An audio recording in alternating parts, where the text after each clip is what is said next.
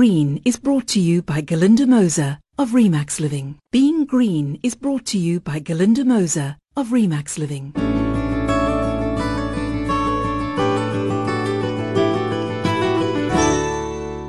Hello, I'm Glynis Crook. Welcome to Being Green. A few years back, I visited old friends in Switzerland and Germany and was amazed to see that they had special containers in their kitchen specifically for food waste.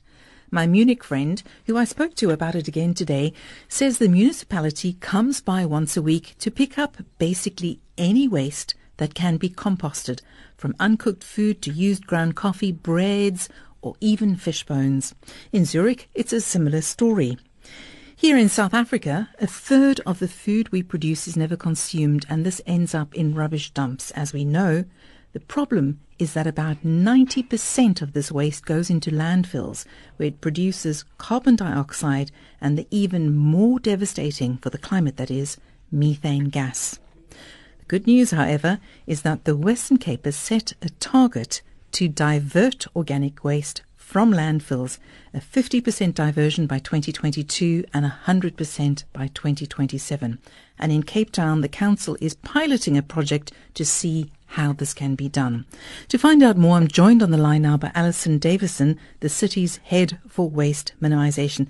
Alison, start off by telling me, please, exactly what the project is. Tell me about it. Yes, so the city is piloting some different possibilities for residents to divert your organic waste.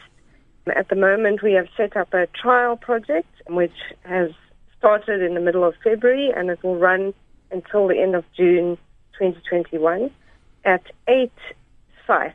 So we are operating at four of the existing city drop-off sites, namely Belhar, Killarney, Hout Bay and Woodstock, which are open from 9.30 until 5 p.m. from Monday to Saturday and also from 9 until 1 on Sundays and public holidays.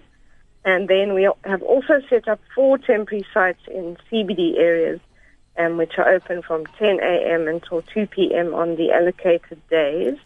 So these include the city of Cape Town, the city centre on Mondays, the Claremont CBD on Tuesdays, Durbanville on Wednesdays, and Somerset West on Thursdays. So basically, if you are anywhere remotely near that, you can collect your organic waste and drop it off at those sites. But by organic waste, do we mean only food? Organic waste, the broad definition of organic waste includes garden and agricultural waste as well as food.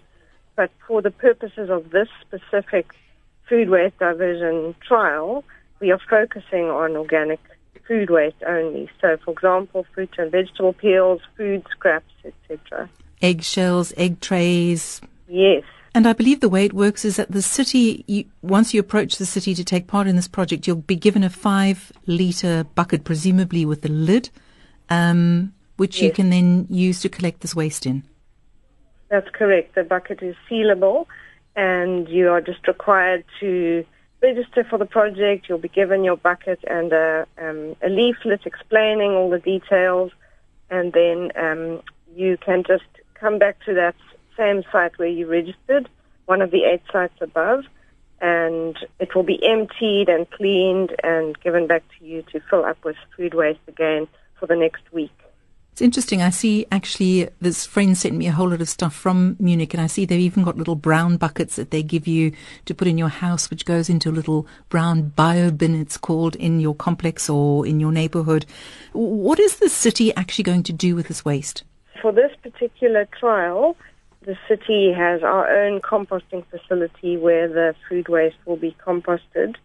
But we are also just measuring how much there is and looking at the different possibilities in future. If we roll it out, it may um, be made available to the private sector potentially, or it may be composted by the city ourselves. We just need to first find out, you know, will residents participate? How many? Will there be enough tonnages to do such a thing?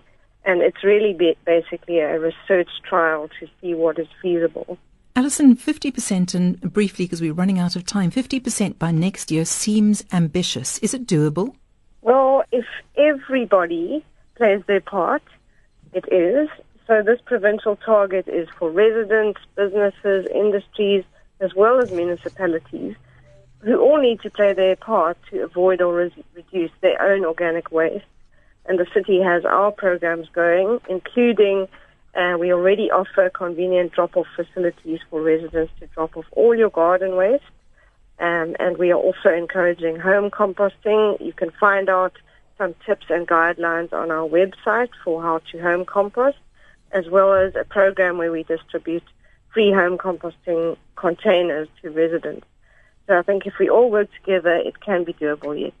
Thanks to Alison Davison, Head of Waste Minimisation for the City of Cape Town. And if you want to find out more, you can either speak to people at the sites or you can contact the project at re.cycling at capetown.gov.za. Well, that's it for this week. From me, Crook, take care and goodbye. Being Green was brought to you by Galinda Moser of Remax Living. Being Green was brought to you by Galinda Moser of Remax Living. If we condense the history of Earth into 24 hours, then we've been around for a few seconds. A short time to create havoc, yet long enough to know that we have the power to make a difference to our planet. It starts at home from the moment we wake up and turn on our energy saving light bulbs. Switch on to a sustainable world with Galinda Moser from Remax Living, our passionate and proud sponsor of Being Green on Fine Music Radio. FMR.